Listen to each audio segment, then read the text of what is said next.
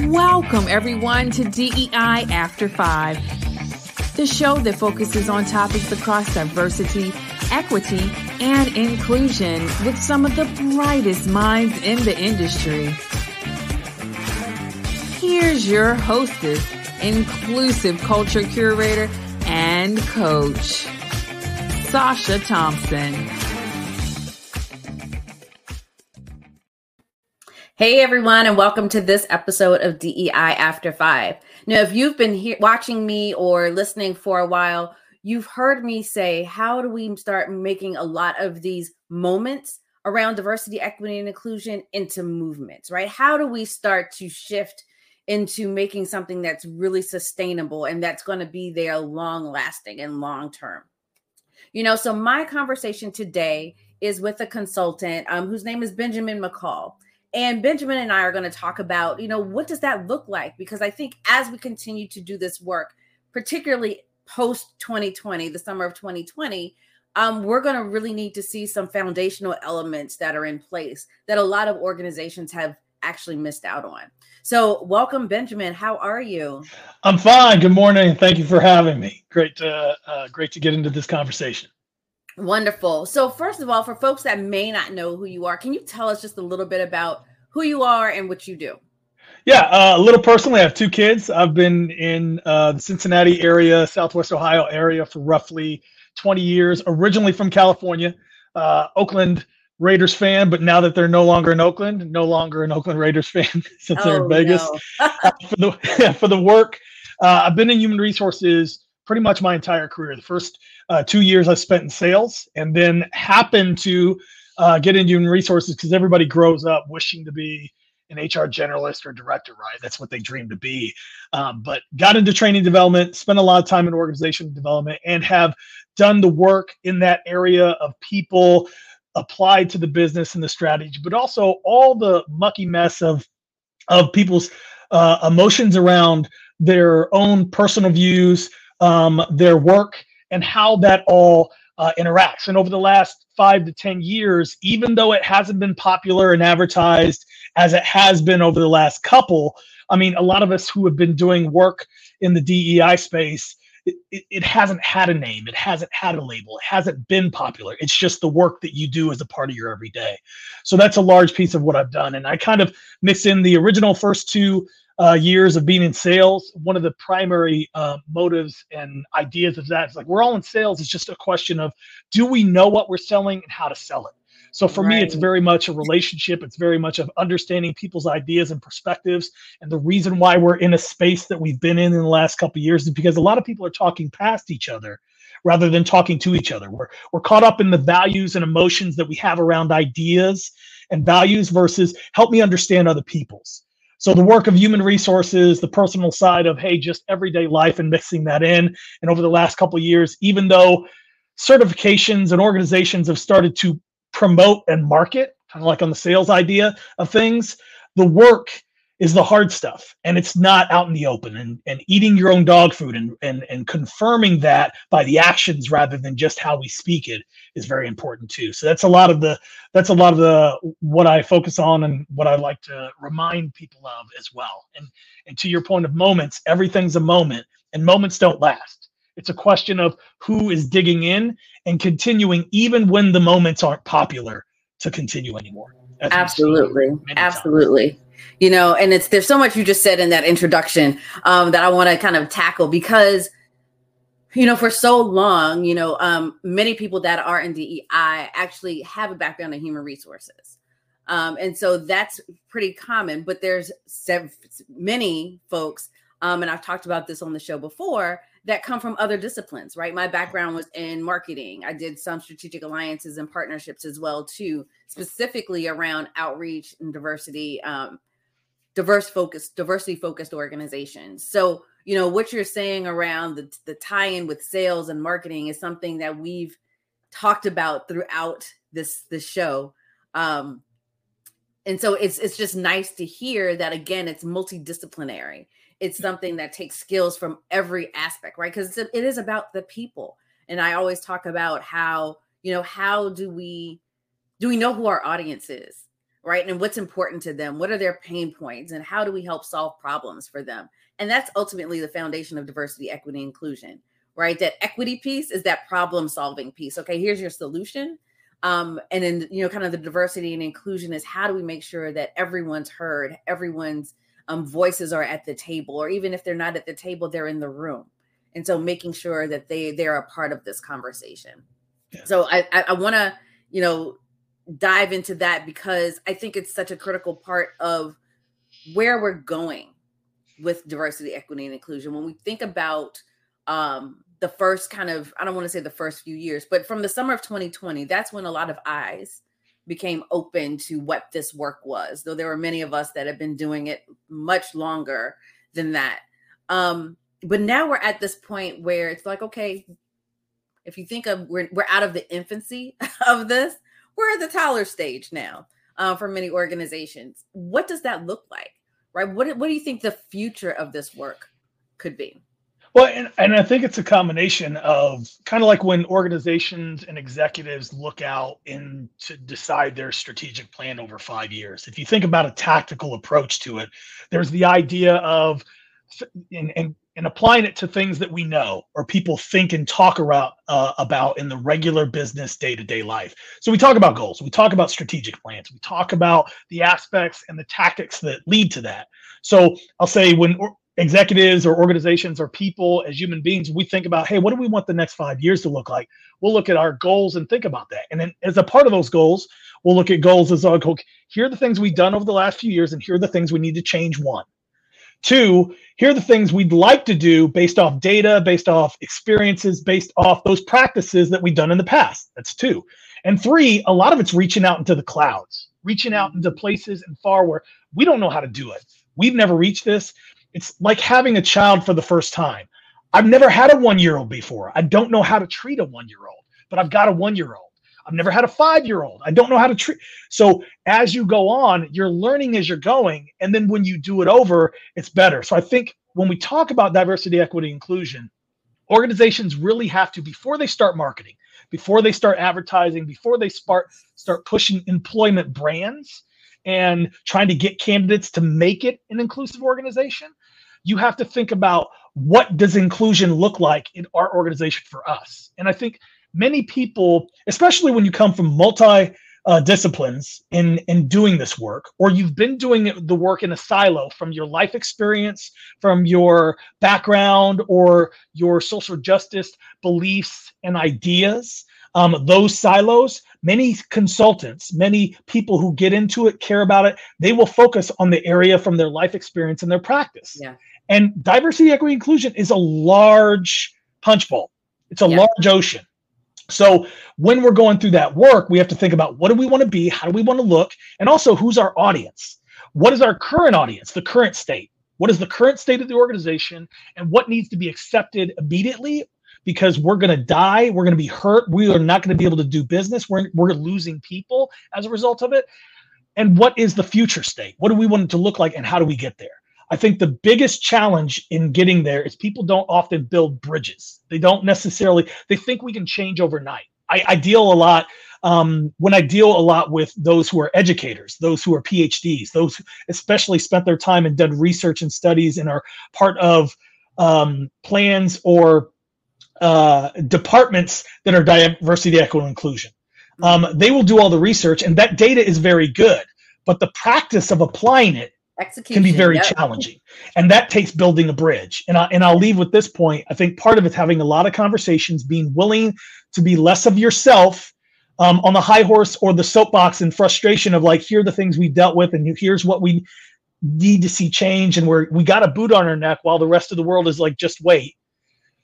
We have to be we have to be um, working through that while others it's their first time. It's a pinprick to them but they're feeling all this pain because it's the first time. It's like a child putting their hand on the stove for the very first time. It's the end of the world for them. But for us, we've got scars, we've got bruises, we've got life experience, but we've built the resilience and they haven't. And I'm I'm not saying that you don't deny, disregard, or ignore the negative aspects of people's attitudes and behaviors. Right. But once that unconscious bias becomes conscious and people make a choice consistently to choose that conscious bias over people's integrity, people's um, humanity. Like James Baldwin always said, we can agree to disagree, but if your disagreements are fundamentally against my humanity, you are wrong. Um, so I think we need to watch out for that. But in people, regardless of ideas and beliefs, um, where we have to move is goals, objectives from current state to future state, build bridges to get there, as well as have a lot of conversations and be willing to hear, hear people out. Because until then, all it comes across is like fists hitting each other, and yeah. no one wants to get hit. No one wants to feel the pain. So they run because that's our brain science. Yeah. We will flee when we find fear or frustration with something. When we have you an know, environment that's comfortable, we'll stay. Yeah.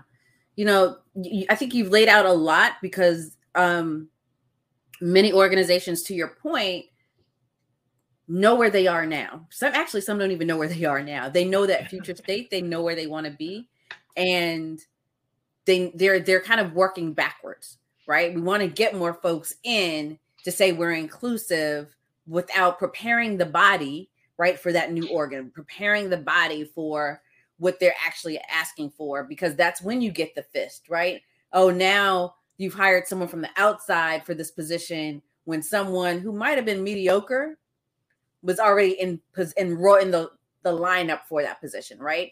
When you talk about succession planning and how you change all of those things. So I think you know there's absolutely lots of things that um, you just said that people will need to start to unpack and really think about and be reflective and what are we really trying to do and accomplish here right and it, it goes back to goals and one of the questions i kind of wrote down as you were talking was do people even have realistic goals um, i think they have aspirations many people have aspirations but are their goals realistic for them and their organization where they are now and so, what have you seen in that space? Because I could talk about what I'm seeing, but I definitely want to see what hear what you're you're seeing. Well, I'm, I'm I'm assuming that I probably am not too far from you from what I've seen and what I witnessed and experienced, and and I think most people as human beings have good intent. Yeah. And good intentions are good, um, but that is an action, and that is also not well thought out conversations, relationships, and tactics to be able to get to that intent. And I think we rely heavily as human beings on intent rather than, hey, what is the real life environment that our intent is going to land on? You know, I, I'm a big believer in, yes, the golden rule treat others as you would want to treat themselves. But I'm also a big believer that that uh, common sense is not common to everyone. And when people first hear, hear me say that, oftentimes they will take it as, well, common sense, the negative. Hey, they don't have my common sense. They're not very smart. They don't know this thing that everybody knows. When I look at it, is common sense isn't common to everyone because we all have different life experiences. I come from a different place. I'm born and raised in California, moved to the Midwest. I am and uh, a, a, someone when someone looks at me, depending on what background they are, they will think I'm anything but the thing I am and the thing that they think. So all these things that build up my life and my experiences are different than yours. Now there are some common there are some common threads, but that intent is often lacking of understanding what is someone's current common sense. And also, how do I bring them and build that bridge to that side? So that's one of my experiences. Another thing that I've seen is that good intent. Like if you think, I think often, you know, we have so many of these moments. Even if you think about the social justice of uh, the Ahmaud uh, Arbery's, the the uh, Sandra Bland's, um, in Cleveland, the child was shot playing with a toy gun instantly. Rice, and, then, yeah. yes, and Tamir Rice. And then when we have when we have this instant of George Floyd, there's so many moments that happened before that. And for some reason, at the right time, at the interesting moment during a pandemic, everyone was able to see behind the curtain of what we typically see on a regular basis but is often yeah. ignored so at that point that is this i think that moment was one of the very first moments where everyone was not only we've heard it in the past i hear you i see you i'm with you um, thoughts and prayers but now it's like hey i've got money and i'm going to back you up. We, we're going to start creating positions. A third thing i'm seeing which that's great intent is that was 2019 to 2020 into maybe the end of 20 into beginning of 21 starting at the end of 2020 into 21 most organizations most places that made these big moments and made these big announcements and hey we are we are uh, supportive we hear you see you into 2021 and after it's like i was just playing. It's, oh really? You you, you want to hold me again no that, that was we were that was back then. We're starting to see a lot of those dedications that intent recede because there are other things that are taking up people's time. Priority, so yeah. the challenge is still working through that while a number of people and organizations that used to have support um, either by word or by mouth money and positions are starting to recede but there's but it's still there. It's like an organization that i worked with and they announced this hey out of our budget we're going to give this amount of a half a million dollars a million dollars over the next five years. Everybody applauded. At first i was like your budget is 300 million. Um this is like 1% of your budget in a year and you're distributing this over one year. But at the same time i'll take it because because you have to use those things as leverage you have to use the system and the resources of that system in order to change it before you can rail against it you know i'm very much a sun tzu art of war type person it's like understand your enemy work work through the system, understand the system. So if you, there's parts of it you don't like, you can take it down.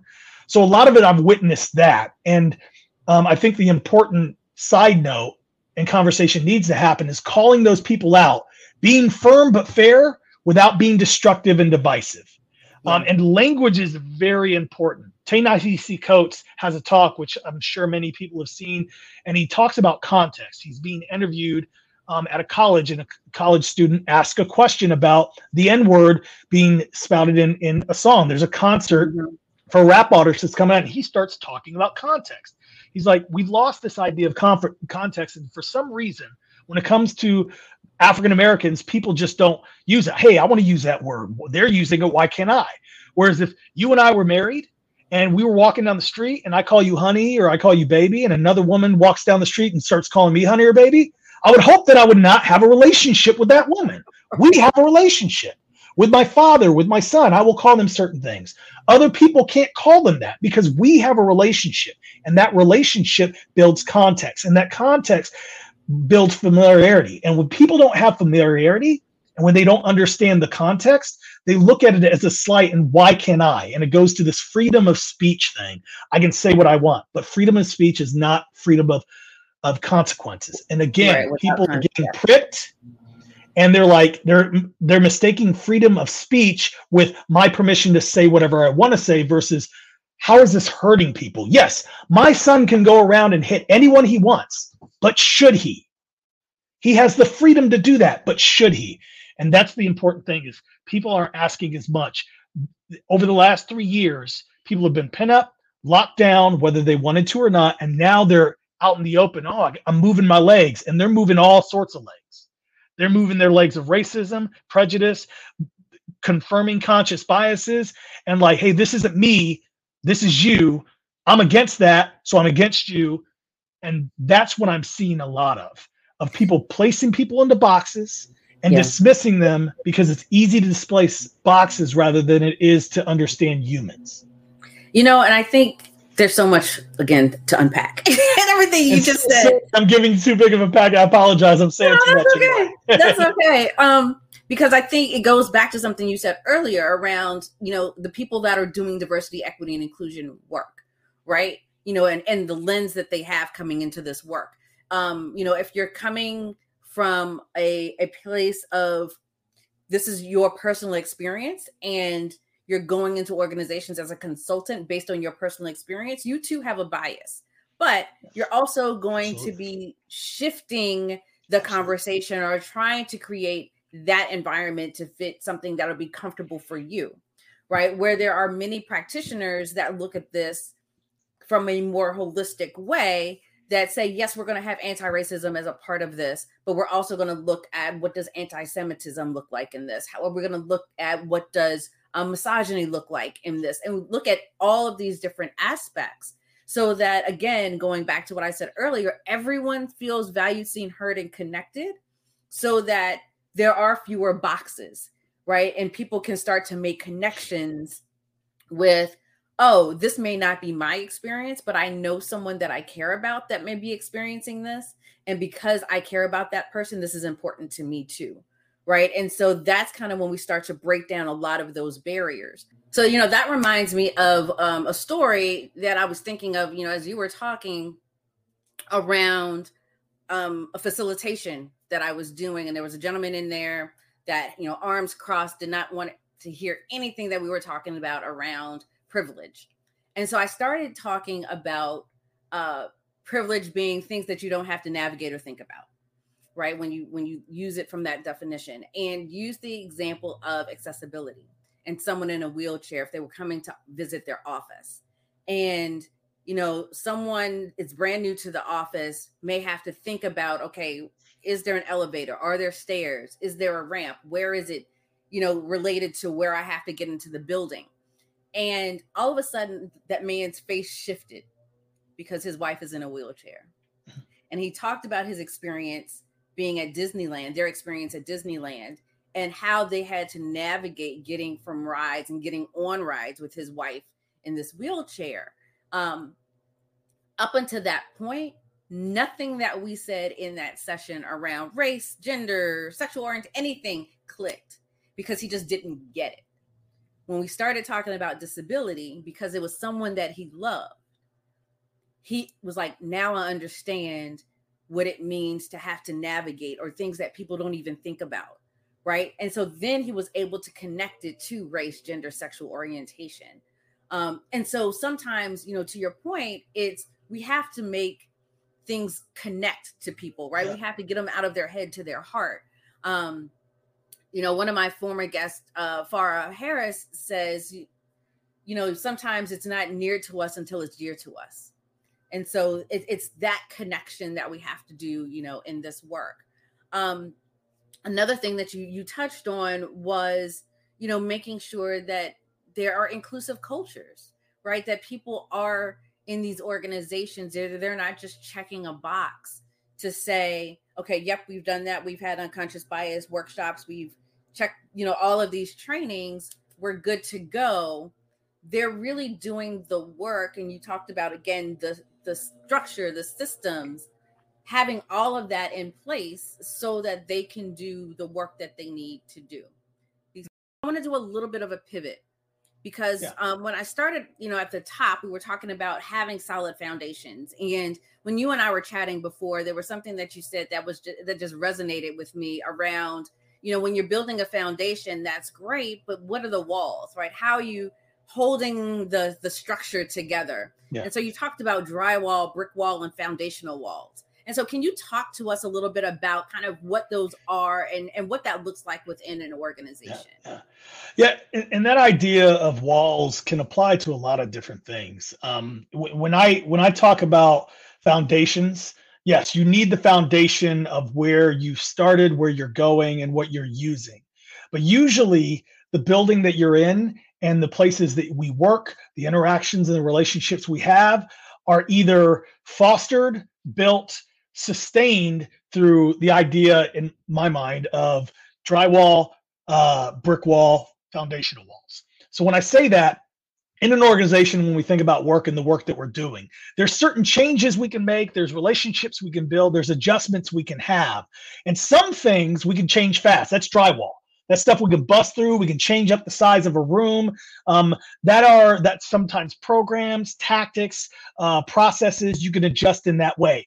Some people may be frustrated because hey, I had a wall here and now I'm out in the open, and what does that mean for me? So you know just how to address it. The brick walls are things that may take time to break down.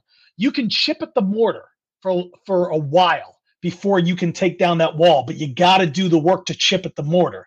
So those are ideas, those are beliefs, those are practices oftentimes that are based off of certain programs and policies or actions of supervisors and chains in your organization. But it will take time. And in order to do that, you have to build those relationships, you have to build those bridges, and you have to build those um, um, connections across departments, across people, in order to know what what walls can I take down, what um, mortar can I chip at to take this wall down, and it's going to take time. The find the final thing is foundational walls. Those are the things that held the building up. That's typically culture. Those are things where, hey, if you've got a uh, an organization that's owned, privately owned, and there's certain executives or the CEO that owns it. They're not only the boss, but they're the owner. Their ideas, their policies, their practices, they want it there for a reason. So those could be foundational walls. The culture could be a foundational wall. Those are the things that if you take it down, people are going to have a major problem with and it's going to break everything down it'll break down the business it'll break down the relationships it'll break down what how we do our work and who we do our work with and oftentimes that's a personal question. If I'm going to break this foundational wall down, is it something I can break down? Probably not. And if I can't, am I going to live with it or am I going to walk away? So you can choose to leave. You can choose to be like, hey, here's a place where we can't touch it right now, but we can touch all this other stuff. And maybe later on we can move this foundational wall or foundational pillar to another place, just like you do in any rehab, in any commercial space, in any um, retrofit of something. So when I think about that, it's not only with the business and the work and and but when we talk about DEI, what about individuals? What about people? What are their foundation walls? What are their values, their vision, their mission, the things that you cannot change? When you talk about their children, when you talk about their family, when you talk about the, those deep relationships, those are things you may not be able to just bust down and, and walk through and change about that person. When you think about brick walls, hey, those are the things, my daily routines, my life experiences, the things that built to I this is what I know the world to be. So what am I going to chip at? What kind of conversations do I have? How often do I need to show up and be sometimes a little bit less egotistical, less bravado of myself and open minded and, and hear more of that side? Whereas foundational walls, it's just those typical conversations and relationships that aren't a big deal. We can talk about stuff you know, it, hey, for some people that's politics. We can talk about anything politics, and others that foundational wall or that brick wall is like, don't touch politics. So when we're building these bridges, and especially on facilitation and training, um, I think you have to understand what kind of building you're walking into, what culture, what relationships, what are the people like there. It's not just bringing my ideas and experiences and perspective and my expertise, but it's, hey, how does this land? How does all of me as a consultant, for example, being brought in to make changes, to hear things out, to help with strategy, how is everything that I do going to land? Is it going to land like a feather, a pillow, or or a rock? Is it going to hurt people? Is it going to feel comfortable, or is it going to be like nothing? It's not a big deal. So we have to understand the landscapes we're going into, the people that are working through those in order to build those foundations. And I use a lot of analogies, and oftentimes, like the reference you made of talking about disabilities and that connection. Once they saw that, they saw your analogy, they connected it, and that built that bridge. It so made it real. To, exactly. Yeah. And people like your your colleague said is like, hey, the the closeness for me, it's proximity. I have this idea that's proximity principle. The further away from something someone is, whether it's an idea, a belief, uh, an experience, the more I don't believe it's real or it's not a big deal to me or I don't see your side. Versus the closer I am, the more I feel the pain from it, the more I feel the emotion, the more I can empathize. COVID is a perfect example. You will see people who had no proximity to COVID. This isn't a big deal. It's just like the flu. Uh, you know, they're lying to us, all this. Whereas people who felt it and had people die in their families or almost die as a result, they have proximity to it. So it's the same with equity and inclusion. In order for people to belong, they have to feel included. And in order for that inclusion to happen, we have to understand the differences and the way we work. And in order to know all that and to make DEI work, we have to know what landscapes we're walking into and how we're building that structure and how it's going to fit and if it's going to work. And recognize the foundational pillars, the foundational walls. What what can we work around for now? But eventually, we're going to have to move this or get rid of it. So, what, how do we prop up the structure, prop up the foundation, prop up the building? Because we don't want to tear everything down. Right. In order to maintain what we're trying to do not lose everything you are, but build off that and know that, hey, just like the Constitution, it's an idea that can be changed. it is not a concrete document. It's not a concrete idea. And out of all the things that people praise, and I'm kind of jumping off, but out of all the things that people praise, founders and uh, patriotism and all this, I understand that. But founders were men. They were people. They were human beings. It, it reinforces how much they thought what they were doing was okay. Yeah. And we've had the foresight, insight of today and the past to know certain things aren't okay. And we Absolutely. change them. So when we see the light and those unconscious biases come up and become conscious, then we have a choice to either change or dig in. Yeah. Um, you know, it's one of the reasons why I really love the analogy, you know, the walls, the brick walls. I'm, I'm an HGTV junkie, so I, I will admit that. Um, but it, it's just so, vi- and I'm a visual person, so it just it reminds me of the times where, um, you know, with it, where there's a show, you know, Good Bones, right? The the building, the foundation, the company has good bones, but when you look at, you know, there's probably flaws behind those walls, right? There's probably bad, bad plumbing. There's things that are outdated that need to be removed and replaced. And as you said, you know, this is a, oh, there was a wall here. We can move that out and it opens it up to so many more people, right? And so that's the analogy that kind of comes to mind. Like I, I kind of take it to that next level of by knocking out this wall or taking out this policy, how much more access are you creating for others that may not have been able to utilize that room before that space before um when like you, know, you mentioned to utilize that space it's it's like your disabilities analogy. It, it's there's so many indigenous people we, we we often when people think dei they often think race. Yeah.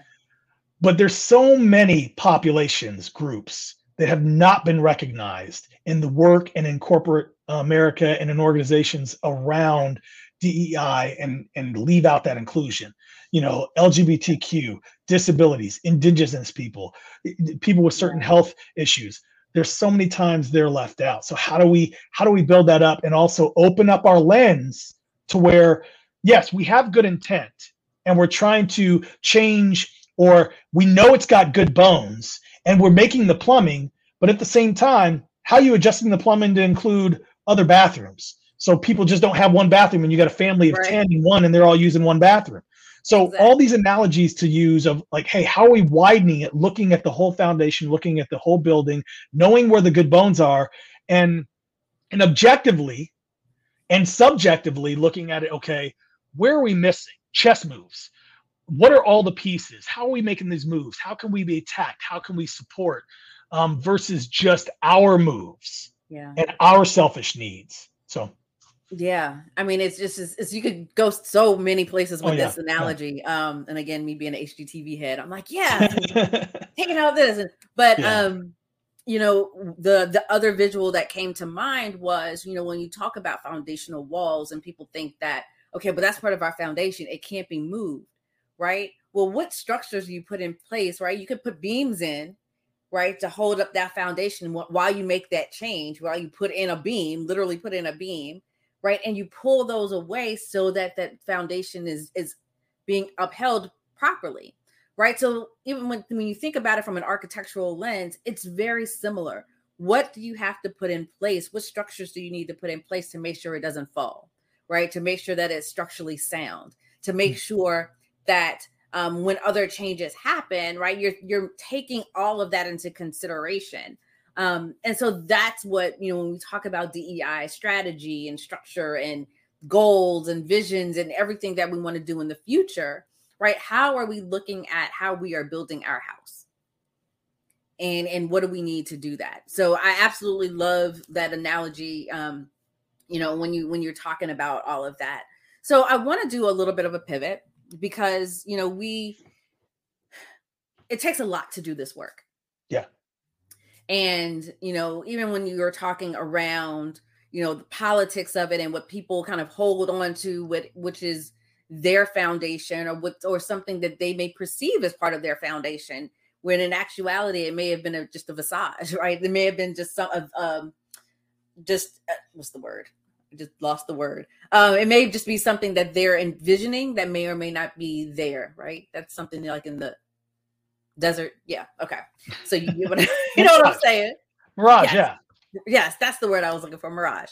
Um, and so to take that all in as a consultant, to take that all in as you're going into these organizations takes a lot out of us. Right. And so what do you do? How do you um fill your cup? How do you take care of yourself as you're going into these organizations and making sure that they have kind of the structures that they need in order to continue and sustain? Well, and, and for anyone, I think you have to find the places that you have and can find joy. Um, mm. Because when you think about this work, there are parts of it. Any work that I do, I, I love.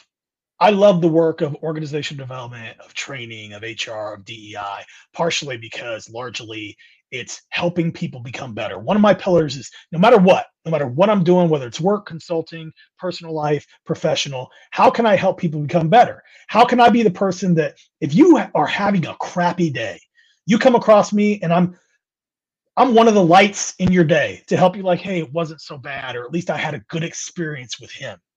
So I think we have to find those moments in our day to to build up, to to have joy, and also, hey, there's light at the end of the tunnel. So when it comes down to it, the work is tough and it can be draining. So if if 55% of my day and my work is stuff that I enjoy, I get for me personally, I've built up enough resilience that I could deal with all the other crap, all the other tactical, all the other bad attitudes, all the people that believe and don't believe, building up, hey, I don't care about what you have to say, or I'm not going to do this.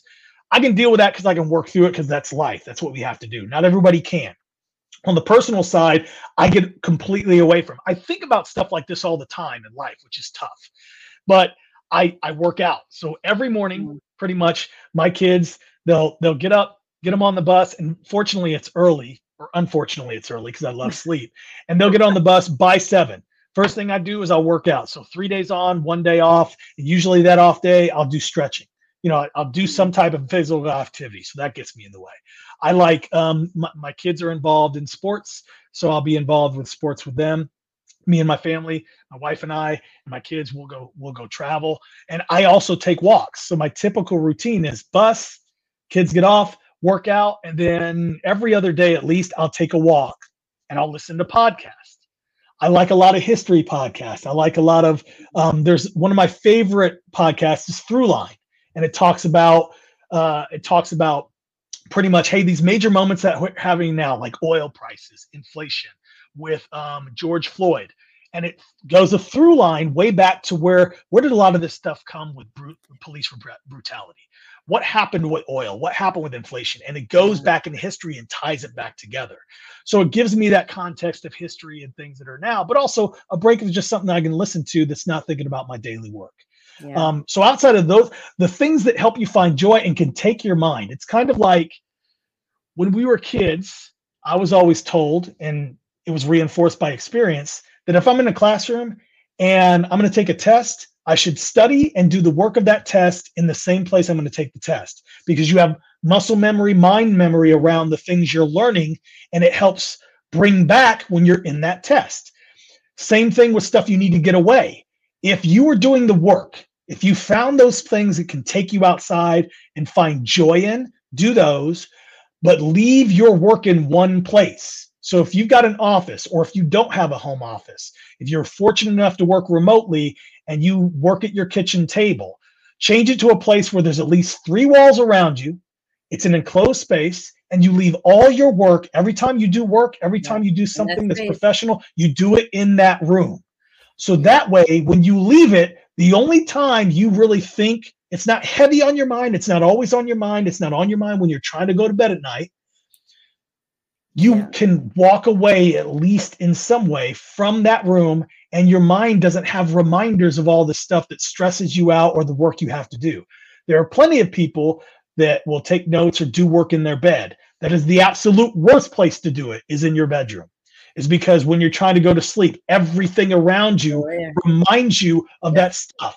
And sometimes it's proactive because especially if those of us who are thinking about this think it's important we care and when we care we think about it all the time but it's kind of like phone notifications. If you're always in Gmail, don't have a Gmail notification. Don't have it pop up or bust. Take all those away because you're getting into it already. So separate yourself from that space. And the other thing is find people. The third thing, find people that you can talk to about it, whether it's colleagues, those that won't necessarily feel like that room when you need to get away from it. You know, it's more of like, hey, I need to get this off my chest, or no one else is talking about this, and I know you know something about it, or can empathize, or at least call me out and say, you know, you need to think about this. I agree with you on this, but you need to think about it in this way. It's kind of like my mm-hmm. coaching. Anytime I coach or work with people, I'm always saying, I want to get to the point with you, Sacha, that when we have a relationship, you know my intent, and I can say, Sacha, really? Come on, really? Versus you thinking that I'm questioning your decisions or questioning you. Yeah. And that's the biggest problems with people, relationships, and organizations, especially those who are in power. Whenever they feel like someone's questioning them, questioning their decisions, they feel like it's a personal question on them, and then they go on the attack. So find people that you can have intent with, you can shoot things down with, and you feel comfortable. Could be friendships, could be colleagues, but around the things that are important that you have to get off your chest, both personal and professional, have people like that. So have your routine that you can find joy, find a place that you can work and separate yourself from that work, and find people that you can get things off your chest, talk about that work, and can confirm or challenge you on those ideas versus you locking yourself up into these unconscious biases or these choices around your conscious biases and like, hey, I'm right, right, right, right, right. No, you don't get there. you don't get in that place. Because yeah. I've talked to people, I've been in sessions to where like, hey, we all think we're right, right, right, right. I'm right, right. We don't want people. We don't want to come across that way. Yeah. Um. So, so yeah. I think those three things are important. For, at least those are part of the three things that I try to maintain. Wonderful. No, I, I truly um, appreciate you sharing that because I think what you said will resonate with a lot of people. There are things I've said before too, um, especially at the start. excuse me, at the start of the pandemic.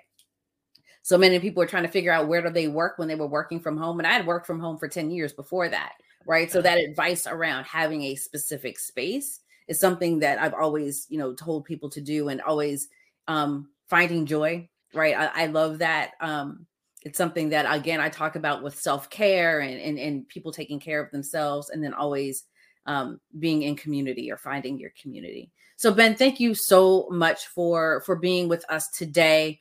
Um, you know, I think there are so many things that you said that people can kind of take note and walk away with, or at least start thinking about in the context of their organizations or how they're approaching this work as we think about um, you know, the future of this work and kind of what walls are they willing to move or what walls are even in their organizations. So thank you so much for um, being with us today. If people wanted to find out more about your to connect with you, what where could they go?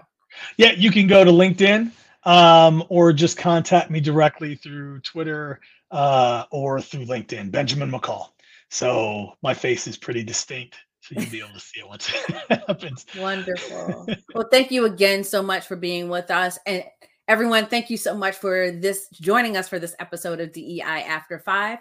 As always, you can find us here on YouTube. You can find us on your favorite podcast platform. And until next time, have a good one.